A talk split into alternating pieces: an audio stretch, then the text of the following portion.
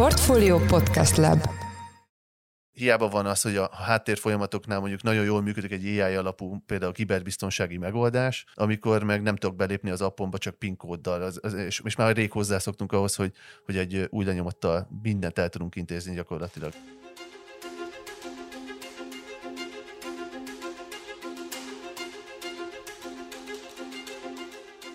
A digitális transformáció ma már nem csupán egy zsebből előrántott buzzword. Szektorokon átívelő módon érinti a nagyvállalati és banki élet mindennapi működését, a dokumentumkezeléstől és tárolástól kezdve a számlázáson át a home office-on keresztül az ügyfél frontendekig. A pénzintézetektől feldolgozó és gyártóvállalatoktól kezdve az agráriumon keresztül a telekommunikációs cégekig minden szektor lépéskényszerbe került. Aki nem digitalizál, csúnyán le fog maradni a hatékonysági versenyben, sőt az állami szférában is óriási szükség van a digitális megoldások gyors térnyerésére. Közben az is látszik, hogy a hiperautomatizáció korába léptünk, amikor minden munkafolyamatot automatizálni és digitalizálni akarnak a bankok és a nagyvállalatok. Ez a portfólió szerdánként megjelenő heti podcastje május 25-én, én Orosz Márton vagyok a műsor házigazdája, és itt van velem a stúdióban Turzó Ádám, a portfólió pénzügyi rovatának elemzője. Szia Ádám! Sziasztok, üdvözlök mindenkit! Akivel a magyar digitális átalakulásról, transformációról fogunk beszélgetni, részben annak apropóján, hogy a portfólió csoport jövő héten két fontos konferenciát is rendez a témában, május 31-én a Financial IT 2022-t, június 1-én pedig a Portfolio Digital Transformation 2022 konferenciát. Hát Ádám, figyelj, beszélgessünk itt digitalizációról és NFT-kről és, és mindenféle ilyen témákról, de én hadd kezdjem azzal, hogy egy kicsit szeretnénk neked panaszkodni, mert mi sokszor beszélgetünk arról, hogy felhasználóként mennyi nyűgünk és bajunk van a saját bankunkkal. Nyilván most nem mondjuk ki a nevét, de hát képzeld el, hogy most már napok óta vacakol a mobilbanki applikáció, ami önmagában nem lenne nagy probléma. Konkrétan az a problémája, hogy nem tudok új lenyomattal belépni. Ez most nem is olyan nagy dolognak tűnik, de egy csomó autentikációs folyamat, amikor online vásárolok, vagy mondjuk a Revolutomra tolok át pénzt, annyira idegesítő és annyira zavaró, hogy, hogy ott mindig meg kell adnom a PIN kódomat, és sokszor elfelejtem, és akkor újra kell kezdeni az egész processzt. Szóval beszélhetünk itt digitalizációról, és egyébként tök jó dolgok vannak ebben az abban is, és, és, és nagyon élvezem a használatát. Beszélhetünk itt csúcs termékekről egyébként, de majd ezt létszíves erősíts meg, vagy cáfolj meg, hogy, hogy hol tartunk most ebben a, ebben a, ebben a sztoriban mi magyarok, vagy a magyar bankok. De sokszor, sokszor még mindig ilyen apró technikai problémák nehezítik a felhasználást. De ez mondjuk mennyire jellemző, és, és egyébként akkor, akkor rögtön ezzel is kezdjük. Hogy állunk mi most ebben? Mennyire vagyunk lemaradva a nemzetközi trendektől, vagy éppenséggel itt az egész globális piac annyira együtt mozog, hogy mi sem tudunk lemaradni? Magyarország egyáltalán nincsen lemaradva a digitalizációt tekintve sok szempontból, a külföldi piacokat tekintve, viszont vannak azért még mindig olyan területek, ahol, ahol azért bőven lenne még tere a fejlődésnek. Például, hogyha az egyik ilyen nagyon meghatározó digitalizációs trendet, vagy technológiát nézzük, amilyen például az AI, a mesterséges intelligenciában a magyar bankok egyébként viszonylag előre járnak, és, és követik a piacot. De például vannak olyan területek, különösen az ügyfélkiszolgálásban, amit most te is említettél, ahol meg ilyen nagyon profán dolgokban olyan hibákat követnek el, ami teljesen tönkre teszi a UX-et. És hát éppen, hogy te is említettél, ilyenek gyakran előfordulnak a, az appokban, hogy egy egyszerű autentikáció éppen nem működik, és hogy napokig nem működik, az írtózatosan nagy frusztrációt tud okozni az ügyfeleknél.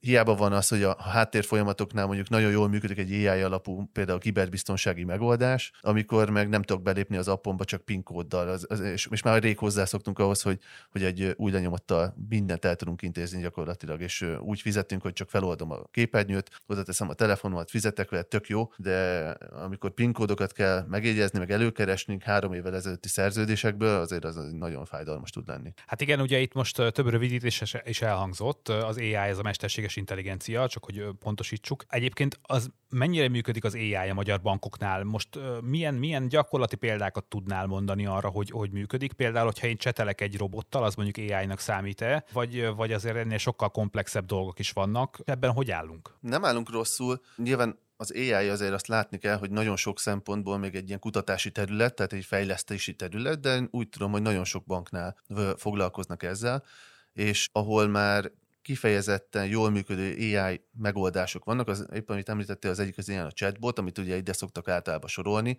Egyébként azért itt se teljesen egyértelmű, hogy mi számít AI-nak, egy csomószor ilyen hibrid megoldások vannak, például, hogyha nagyon egyszerű dolgokat meg, megválaszolja az AI, de ami már kicsit is bonyolultabb, ott bekapcsolnak egy call centeres embert, és akkor ő majd megmondja, hogy mit kell csinálni. De például a kiberbiztonságban ott biztos, hogy sok területen az van, hogy úgy szűrik a csalásokat, hogy azt egy ilyen öntanuló algoritmus folyamatosan pásztázza a tranzakciókat, és akkor az alapján, hogy mondjuk kiderül egy tranzakcióról, hogy ez egy csaló tranzakció, akkor ezt ugye megmondják az AI-nak, sok ilyen tranzakcióról megmondják, hogy ez csaló volt, ez nem volt csaló, és akkor a, ez megtanulja ez a mesterséges intelligencia, és utána ő magától kiszűri a csaló, csaló tranzakcióknak a nagyon nagy százalékát. Egyébként pont egy ilyen megoldás az, amivel egy magyar startup, a Xeon is egyébként most egy jó nagy befektetést kapott, ilyen sok milliárd forintos befektetést, és ez az, amivel most már az export piacokon, tehát külföldön tudnak tovább menni. De például igen, a chatbotokból is van magyar fejlesztés fejlesztésű startup, vagyis hát megoldás, amit, amit többen is használnak, egyébként az MNB is használ egy ilyet,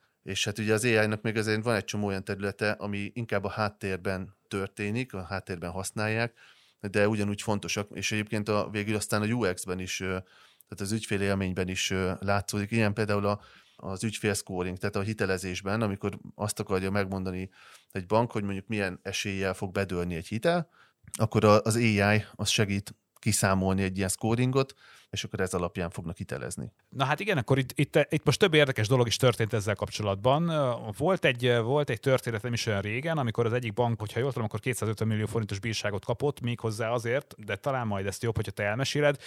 Én címszavakban úgy, úgy írnám le a történetet, hogy elemezték azokat a beszélgetéseket, amiket az ügyfelek folytattak a call centeresekkel, és ebből különféle érzelmi következtetéseket vontak le, amiket később felhasználtak. Hogy volt ez a történet? Igen, ezt dióhéjban nagyon jól elmondtad, az a lényege, hogy amikor a callcenteresekkel naponta sok száz vagy sok ezer hívás történik egy banknál, és ilyenkor az történik, hogy ezt rögzítik egy rendszerbe, éjjel lefuttatták ezen ezt az algoritmust, megnézte, hogy mik voltak a problémás ügyfelek, aki mondjuk valamiért mérges volt, MNB-vel fenyegetőzött, vagy mondjuk valamilyen trágás szót használta az ügyintézés során, és a visszahívásokra használták ezt, a visszahívásoknak a priorizálására, és akkor azokat hívták vissza, akik mondjuk valamilyen oknál fogva mondjuk elégedetlenek voltak.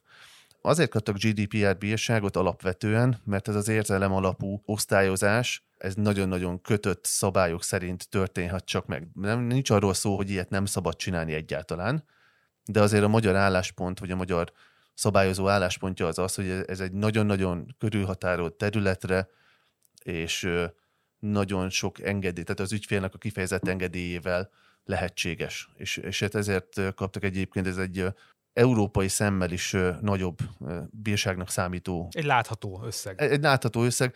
Igazából nem is az összeg annyira a lényeg, hanem hogy miért, amiért kiosztották, ez ilyen AI-nak a használatáért azért nagyon kevés bírságot osztottak eddig ki, hiszen ez egy ilyen nagyon újszerű technológia, és a mai napig igazából folyamatosan vizsgálják azt, hogy hol szabad használni, és hol nem szabad használni. És ez úgy működik szerinted, hogy a, hogy a GDPR szabályok azok folyamatosan próbálnak felnőni ezekhez a technológiákhoz? Mert azt gondolnám, hogy hogyha már létezik egy ilyen technológia, ami mondjuk érzelmeket tud kimutatni call centeres telefonbeszélgetésekből, akkor azért az egy, egyrészt valószínűleg egy nagyon csúcs technika, tehát az azt gondolnám, hogy az mondjuk globálisan is megállhatja a helyét, de hogy, hogy a GDPR szabályok azok folyamatosan próbálnak igazodni a technológia fejlődéséhez? Igazából nem a GDPR szabályok változnak, hanem a, az alkalmazásukra lesznek esetek. Tehát, hogy a, ugyan nincsen ilyen precedens törvény vagy jogszabály, ami azt mondja, hogy na, hogyha ebben az esetben az volt, akkor a másik esetben is így kell dönteni, de én úgy tudom, hogy a, a GDPR szabályozás nem változik, hanem a, a használata, az alkalmazása az, ami intenzívebb lesz folyamatosan. Pontosabban meg ugye ők is keresik azt, hogy mi az, amire bírságot kell adni, mi az, amire nem. És hogyha viszont, viszont ha történik egy ilyen, és hogyha ezt Magyarországon úgy határoznak, hogy ez bizonyos GDPR ellenes volt, és ezt elfogadja úgymond az európai GDPR szabályozói környezet, akkor ezt más tagállamokban is ugyanígy kell használni. Ez azért volt egy ilyen nemzetközi figyelmet is kapó ügy, mert máshol is vannak hasonló esetek, máshol is használnak hasonló megoldásokat, és figyelik azt, hogy, hogy hol milyen hol, hogy fogadják a szabályozók ezt. Viszont bankokban, például nem olyan régen beszélgettem egy banki informatikussal, és ugye most azért a háború miatt, az inflációs környezet miatt, a kamat emelések miatt romolhat a hiteleknek a visszafizetési aránya, azaz az NPL ráta ugye romlik, és azt mondta nekem ez a bizonyos informatikus, hogy ők egyébként az adatokból már látják, hogy melyik hitelekkel lesz baj, csak nem mernek oda menni az ügyfélhez, nem mehetnek oda, az üzlet azt mondja, hogy nem mehetsz oda az ügyfélhez,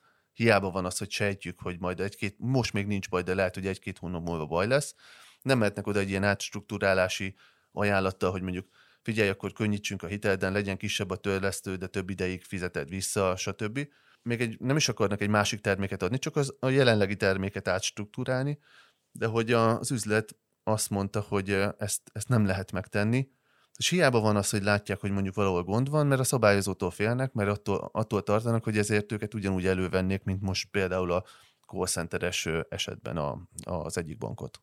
Hát ez szerintem egy nagyon érdekes dolog, azt gondolom, hogy a következő években bőven bele fogunk még futni hasonló technológiai megoldásokba és azoknak a jogszabályi környezethez igazításába. Egyébként Ádám, te ugye gyakran beszélsz banki IT vezetőkkel, felső vezetőkkel, ők mennyire nyilatkoznak arról, hogy a digitalizációnak van egy olyan célja is, hogy mondjuk fiúkokat zárjanak be, vagy csökkentsék a fiókok számát, hiszen azért kimondva kimondatlanul tudjuk azt, hogy mondjuk a fiókokban egyre kevesebb a, az a feladat, vagy az a munka, amit ott a helyszínen tudnak megoldani. Mondok egy példát, hát sok esetben ma már nem, nem prospektusokon mutatnak be valamilyen terméket, hanem, hanem akár egy, akár egy kijelzőn, ugyanazt bemutatja a banki ügyintézet, ami a honlapon is található, vagy mondjuk egy kalkulátorral, amivel az ügyfél otthonról is ki tudja számolni.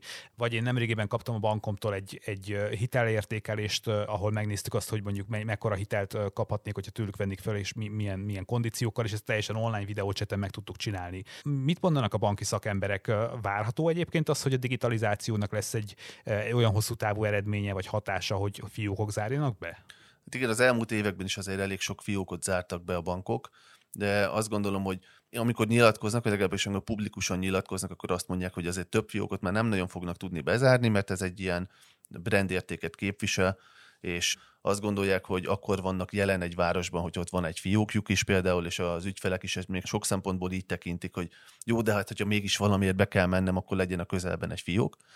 Viszont azért az látszik, hogy a fiókoknak a szerepe az rendkívüli mértékben átalakul a korábbiakhoz képest, még a, korábban ezek a tranzakciós ügyletek így nagyon jellemzőek voltak, hogy tényleg valamikor nagyanyám például el, el akar utalni egy összeget, akkor ő bement a fiókba, aztán megmondta, hogy akkor erre a számla számra légy szíves, utaljatok el X összeget. Ma már ezért ez, ez még az idősek körében se annyira jellemző, legrosszabb esetben egyébként megkérik a lányukat, fiúkat, hogy hogy ö, utaljanak el egy bizonyos összeget, de már ők sem mennek be ilyenekért, vagy hát egyre kevesebben, hanem a tanácsadó szerep miatt mennek be. Ezek a fiókok is így átalakulnak ilyen ügyfélpontokká, meg most már nagyon fancy neveken emlegetik a saját fiókjaikat a bankok, és ilyen digitális élményt próbálnak nyújtani, tableteket raknak ki mindenhol, szóval ilyen, ilyen, ilyen ügyfél beszélgetéseket folytatnak, amikor mondjuk valakinek egy nagy jelzálók hitelre van szüksége, olyankor tényleg bemennek a bankba de ezek a tranzakciós dolgok ezek így meg fognak szűnni így nagyon rövid időn belül. Az látszik egyébként, hogy mik azok a digitális megoldások, amik a következő hónapokban érkezhetnek, vagy a következő egy-két évben érkezhetnek a, a magyar felhasználókhoz a, a bankok részéről? Igazából a nagyon ritka az, hogy konkrétan elárulják egyébként azt, hogy most mi, melyik hónapban mit fognak bevezetni, de például múlt, múlt héten volt a hitelezés konferenciánk, és azért ott is egy csomó banki felsővezető érintette ezt a témát, és például ott a sokszor szóba került az, hogy például a QR kódos fizetés, ment átutalásos fizetés az, az nagy növekedés előtt áll, és hogy ilyenekkel és a fizetési kérelemmel egybekötve ilyen fizetési megoldások jöhetnek a következő hónapokban, illetve nyilván a banki appoknak a fejlesztése az meg már folyamatos, ugye ilyen agilis módszertannal csinálják már ezt, legtöbb banknál legalábbis, hogy néhány hetente akár finomítanak valamit, bevezetnek egy-egy ilyen kisebb, kisebb-nagyobb új funkciót, most már nem úgy működik, mint régebben, hogy fogtak egy nagy projektet, és akkor két év alatt végrehajtották, és akkor na, volt egy nagy bevezetés, hanem egy apránként vezetik be ezeket az újdonságokat, úgyhogy nem tudom azt mondani, hogy három hónap múlva miket fognak bevezetni, mert folyamatos ez a fejlesztés, de azt látni, hogy az elmúlt egy-két évben is, hogyha csak visszatekintünk, egyre csak gazdagabbak és szebbek egyébként a mobilappok, a webes oldalak, most már nagyon jól lehet akár csak olyan, olyan egyszerű dolgokra gondolunk, én például nem olyan régen az otthonfelújítási programban ugye részt veszek, és kellett nekem néhány tranzakció a tavalyi évről. Erről ilyen átutaláson, amit ugye átutalással fizettem, és fölmentem a netbankomba, és tök jó, nagyon jól lehet szűrni, ezerféle módon ki lehet szűrni, hogy akkor most melyik tranzakciókat akarom lekérni. Három perc alatt megtaláltam azt az öt tranzakciót, amire szükségem volt, egy gomnyomással ki lehet szedni egy PDF-be, vagy akár Excelbe azt a vonatkozó kis átutalási igazolást, amit be kell például csatolni, és ami, ami egyébként néhány évvel ezelőtt is még egy nagy fejfájás lett volna, hogy hogyan keresem vissza ezeket a tranzakciókat az elmúlt év 2500 tranzakciójából, az most három perc alatt sikerült. Ezek, ezek mind olyan apró fejlesztések, amiket így akkor veszünk észre, amikor mondjuk egy adott funkcióra szükségünk van, és apránként hagyják végre a bankok is, de az egyértelmű, hogy, hogy folyamatos a fejlődés. Néhány nappal ezelőtt adott neked egy exkluzív interjút Finnai Balázs, az IVS Informatikai Vállalkozások Szövetségének elnöke. A szövetség egyébként letette egy digitalizációs javaslatcsomagot az új kormány elé, és leginkább erről beszélgetetek ebben az interjúban miről szól ez a javaslatcsomag, és, és mennyi esélyt látod ennek a, ennek a megvalósulásának, vajon kormányzati szereplők mennyire nyitottak erre? Én azt gondolom, hogy tényleg most van egy, lesz egy új kormányunk, most már majdnem teljesen fölállt, és ők ugye letesznek egy új stratégiát, ezért is idézítették ide ezt a javaslatcsomagot, és hát ugye maga a javaslatcsomag négy nagyobb részből áll, Egyrészt ugye az innovációs ökoszisztéma támogatását tartják egy ilyen fontos dolognak. Ugye itt elsősorban egyébként arra kell gondolnunk, hogy legyen megfelelő forrás arra, hogy az, az induló, tényleg innovatív startup vállalkozások el tudjanak indulni, és legyen, legyen pénzük növekedni.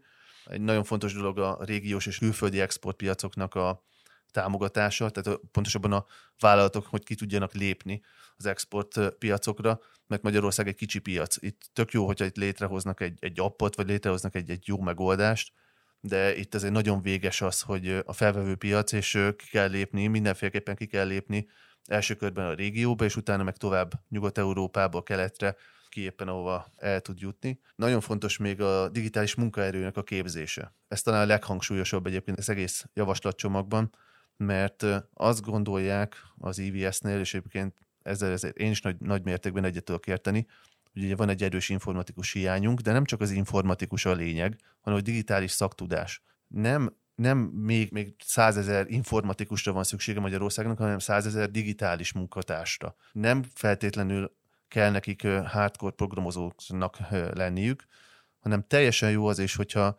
megvan az a szaktudásuk, amit eddig fölvettek, tehát akár egy fióki dolgozóról beszélünk, mondjuk, hogy a bank példánál maradunk. Ő pontosan tudja, hogyan működik egy jelzáloghitel, hogy néz ki a jelzáloghitelezés folyamata, tudja a nulladik ponttól a végéig, és ezt a tudást kéne neki bevinnie a digitális világba. Ő lehet, hogy csak ő magyarázza egy programozónak, vagy egy ilyen nagyon egyszerű programozói tudással felvértezve ő rakja össze a folyamatot, de az ő tudása nagyon fontos lesz a programozónak, aki egyébként nem a banki folyamatokhoz ért, hanem a programozáshoz. És ennek a két világnak kell valahogy összejönnie.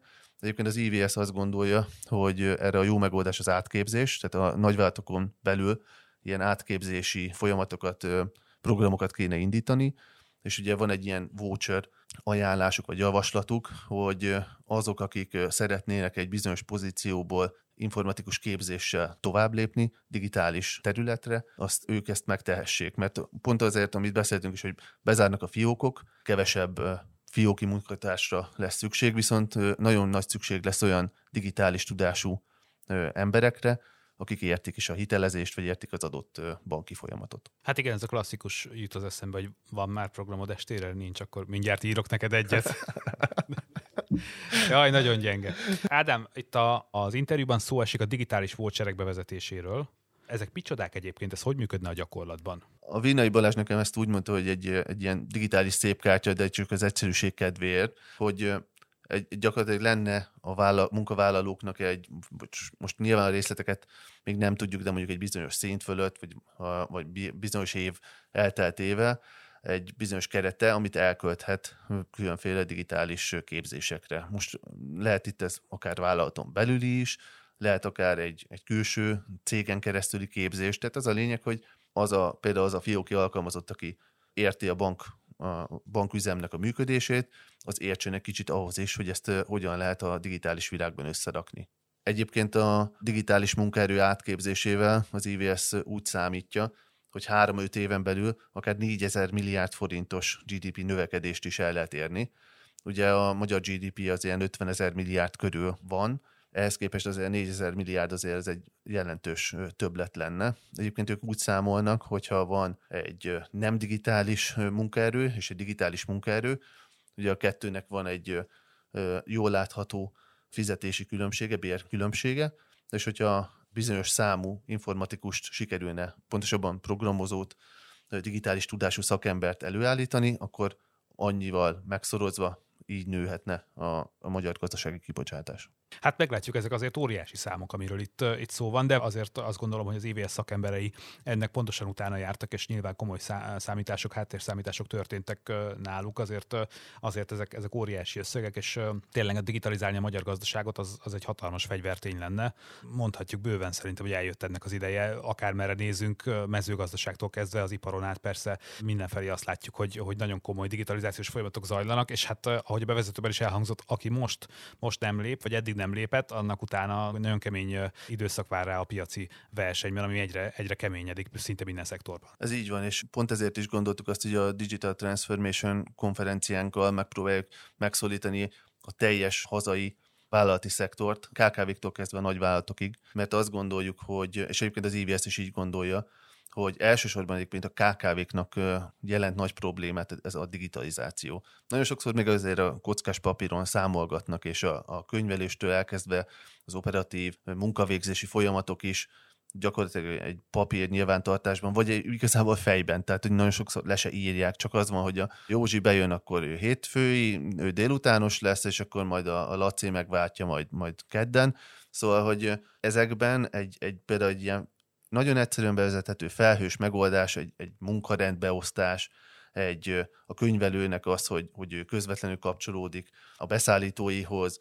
Ezek, ezek olyan egyszerű digitális megoldások, amik nagyban tudják segíteni a munkát, és sok, nagyon sok munkaórát megspórolnak, amit aztán átfordíthatnak akár például új tevékenység szervezésére, új ügyfelek megkeresésére. Tehát egy csomó olyan administratív dolgot el tudna végezni egyébként akár egy ilyen, egy ilyen nagyon egyszerű felhős vállalatirányítási rendszer, amit ők még egyelőre nem vezettek be. Ennek köze van ahhoz is, hogy a generációváltáshoz érünk, mert ugye a 90-es években egy jó nagy rétege indult el a vállalkozásoknak, akik aztán szépen felnőttek, de hát ugye az akkori alapítók most már így a 60-as, 70-es korosztályhoz kezdenek el tartozni, és hát most kell azon gondolkozniuk, hogy kinek adják át. Jó esetben ugye van egy fiúk, vagy egy jó beosztottjuk, aki majd menedzseli a céget, rosszabb esetben ő az egyszemélyes mestere a cégnek, és igazából nincs, aki átvegye tőle. Főleg a régióban egyébként itt a, a keleti blokkban, az egykori keleti blokkban, ez egy ilyen általános probléma, és Magyarország annyira nem áll ebben jól, még mindig így magukhoz tartják, ezeket a, ezek maguknál tartják ezeket a feladatokat a, ezek az idősebb vállalkozók, és sok esetben nem igazán nyitnak még az új felé. Beszélgetésünk végére hagytunk egy, egy kis színest, vagy egy kis hírek a nagyvilágból rovatunk következik most. A cím az úgy hangzik, hogy az MNB Magyar Nemzeti Bank betört az NFT piacra. Hát ez egy, ez egy május közepi hír, és gyakorlatilag arról szól, hogy a Múzeumok Világnapja alkalmából bemutatták a, a Nemzeti Bank új mobil applikációját, amiben egy érmegyűjtő NFT tárca is helyet kapott. Mi sokat foglalkozunk ezzel a témával a portfólión, és egy nagyon aktuális dolog az NFT, egy kicsit segíts a hallgatóknak, akik nincsenek teljesen tisztában a, a magával a, a három betűs rövidítéssel, hogy pontosan mit is jelent ez, és hát akkor miről is szól most az MNB-nek ez a, ez a lépése? Mennyire meglepő ez egyáltalán? Ugye ez az NFT, ez egy ilyen blokklánc alapú digitális token. Ugye a blokklánc teszi lehetővé egyáltalán, hogy ezek léteznek, ezek a digitális tokenek. Ugye ezek egy, egy olyan digitális lenyomatot jelentenek, amit, amiről pontosan meg lehet mondani, például adott NFT, amit kibocsátott jelen esetben mondjuk az MNB, az kihez tartozik, és az, hogyha azt mondjuk ő eladja, elcseréli, akkor utána kinek a birtokába jutott. Ez egy ilyen érdekes új piac, ugye hallottuk már nagyon sok művészeti tárgyat digitalizálnak így ezzel a technológiával. Az MNB is most ezt egy ilyen nagyon lát, játékos, igazából ilyen teszt jellegű dologként adja el, de egyébként ez egy nagyon komoly dolog, mert a jegybanki környezetben, ami egyébként, hogyha elképzeljük, hogy a banki környezetben milyen biztonsági szintek vannak, akkor a jegybankinál azt, azt még szorozzuk meg hárommal. A jegybanki környezetben vezették be ezt a blokklánc alapú platformot, lehet, hogy persze ez egy kicsi, meg kevés tranzakció fut rajta jelenleg, de mégis annak a tesztje, hogy egy jegybank hogyan tud blokkláncot futtatni a saját szerverein. Hiszen ezeket az NFT-ket gyakorlatilag a jegybank szerverein futó platformon bocsátják ki, És hát ugye ez úgy működik különben az abban, hogy ki kell töltenünk egy kvízt, és hogyha nem tudom, 12 válaszból 10 jó, vagy valami hasonló, akkor kibocsátanak egy NFT-t. És ilyenkor a jegybanknak a szerverén bányászódik. Ugye azért elég fura, hogy egy jegybanknak a szerverén bányászunk éppen egy NFT-t, szóval ez egy ilyen elég nagy újdonság, egyébként különleges dolog is. Elég kevés jegybank lépett erre az útra. Úgyhogy ez egy, ez egy most egy ilyen játékos csesznek tűnik, de azért későbbiekben, hogy mondjuk a hogy egy felhasználási módot említsük, azért a digitális jegybank pénz bevezetésének egy alapja lehet.